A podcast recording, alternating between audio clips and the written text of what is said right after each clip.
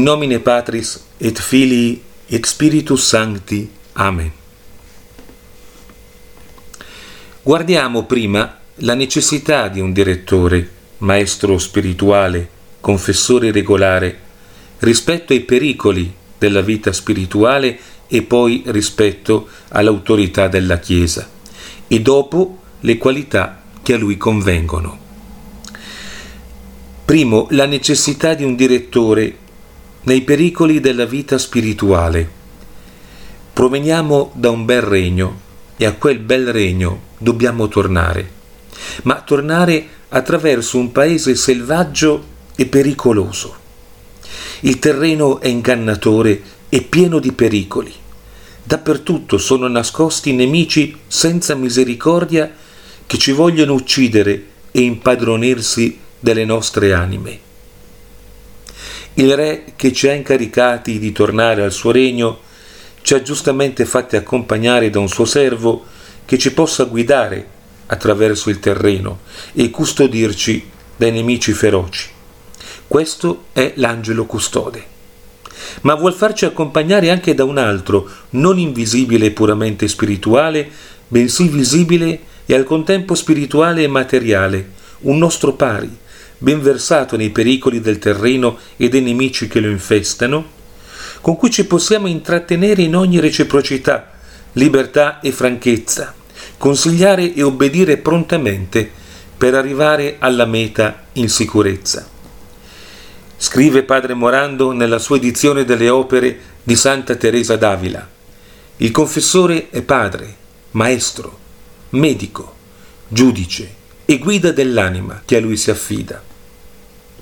Di esso si serve il Signore come di un secondo angelo custode per illuminarci, dirigerci, toglierci dai peccati e dai vizi, riprenderci e guidarci sulla strada sicura della salute.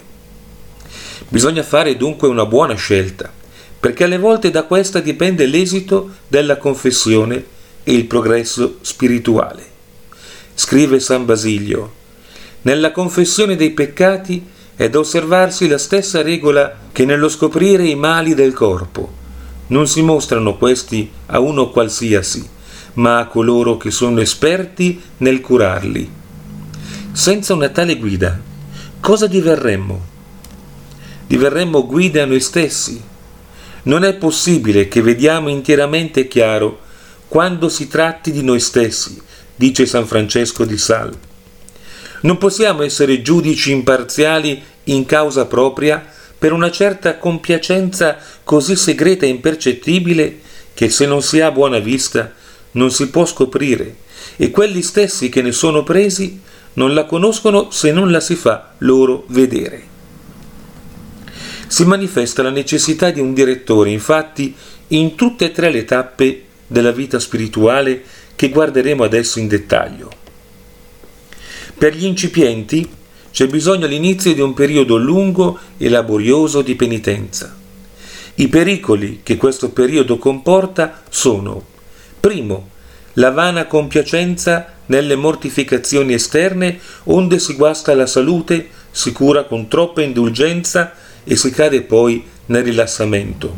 Secondo, la presunzione prematura di entrare in una tappa spirituale troppo alta, come quella dell'amore, ciò che può condurre allo scoraggiamento e a nuove cadute.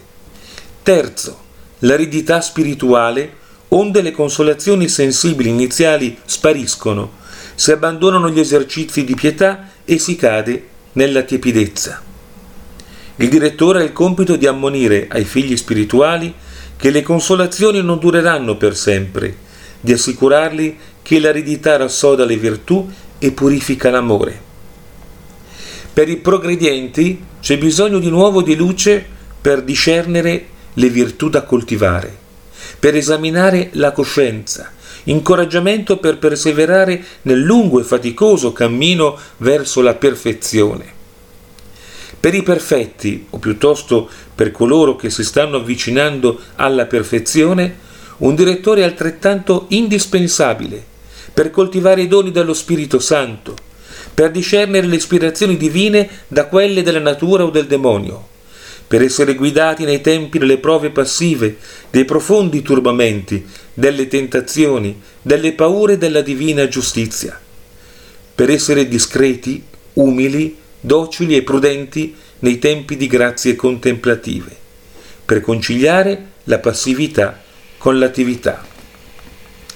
Secondo, l'autorità della Chiesa. Dio, avendo costituita la Chiesa come società gerarchica, scrive padre Tanqueray, su cui ci appoggiamo principalmente in questo articolo, volle che le anime fossero santificate per mezzo della sottomissione al Papa e ai vescovi nel foro esterno e ai confessori nel foro interno. Papa Leone XIII scrive troviamo alle origini stesse della Chiesa una celebre manifestazione di questa legge. Benché Saulo, spirante minacce e carneficine, avesse inteso la voce di Cristo e gli avesse chiesto Signore, che volete che io faccia? Pure fu inviato ad Anania in Damasco, entra in città e là ti sarà detto quel che devi fare. Così fu praticato nella Chiesa. Questa è la dottrina unanimemente professata da tutti coloro che nel corso dei secoli rifulsero per scienza e santità.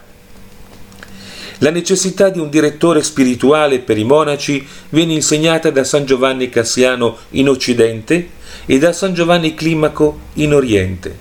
San Vincenzo Ferreri asserisce chi ha un direttore al quale obbedisce senza riserva e in tutte le cose, arriverà molto più facilmente e prima di quel che farebbe da solo, anche se fornito di vivissima intelligenza e di dotti libri in materia spirituale.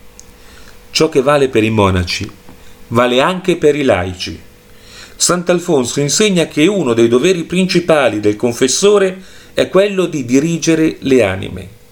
Le lettere di molti padri della Chiesa, come San Girolamo e Sant'Agostino, testimoniano lo stesso bisogno da parte dei fedeli, come ci mostra d'altronde la natura stessa della vita spirituale che tutti i fedeli dovrebbero condurre in modo serio.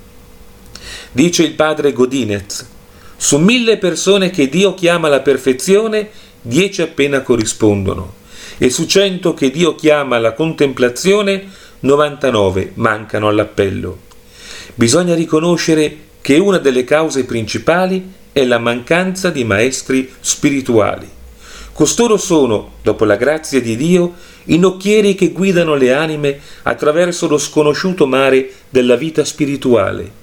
E se nessuna scienza, Nessuna arte, per semplice che sia, può essere imparata senza un maestro che l'insegni, tantomeno si potrà imparare quell'alta sapienza della perfezione evangelica ove si incontrano così profondi misteri. Stimo quindi cosa moralmente impossibile che senza miracolo, senza maestro, un'anima possa per lunghi anni passare per ciò che vi è di più alto e di più arduo nella vita spirituale senza correre il rischio di perdersi. Secondo, le qualità di un direttore. Santa Teresa insiste che un direttore sia dotto, prudente e che abbia esperienza delle cose di Dio. Scrive: Il demonio ci può tendere molti tranelli, perciò non vi sarà mai nulla di più sicuro che temere sempre più, procedere sempre con cautela, avere un maestro che sia dotto e non tacergli nulla. Facendo così non potrà venire alcun danno. È molto importante che il nostro maestro sia prudente, cioè di buon criterio e abbia esperienza. Se oltre a ciò è anche dotto, è una grandissima fortuna. Padre Morando aggiunge che il confessore deve essere anche uomo di Dio, discreto, paziente e zelante non troppo severo, non troppo condiscendente. Per poter discernere il direttore adatto occorre una ricerca in buona fede e sincerità di cuore con preghiera fervorosa a Dio. Santa Teresa d'Avila ha cercato un confessore adatto per 18 anni. La santa dice, se nonostante ogni sua ricerca non lo può trovare, il Signore verrà certamente in suo aiuto, come ha sempre fatto con me, quantunque sia tanto miserabile. Aggiunge che un direttore inadatto, invece di porgere rimedi alle anime, non fa che inquietarle ed affliggerle, ma questa prova sarà tenuta da Dio in gran conto. Una volta trovato un buon confessore, il penitente non lo deve cambiare senza un giusto e grave motivo, aggiunge padre Morando. Con l'essere stabile conosce meglio lo stato e i bisogni dell'anima, più fruttuosa e sicura riuscirà la direzione. Bisogna considerare il confessore come il rappresentante di Gesù Cristo e quindi averne stima e rispetto, docilità e obbedienza, tutto manifestargli e nulla nascondergli. Deo gratias.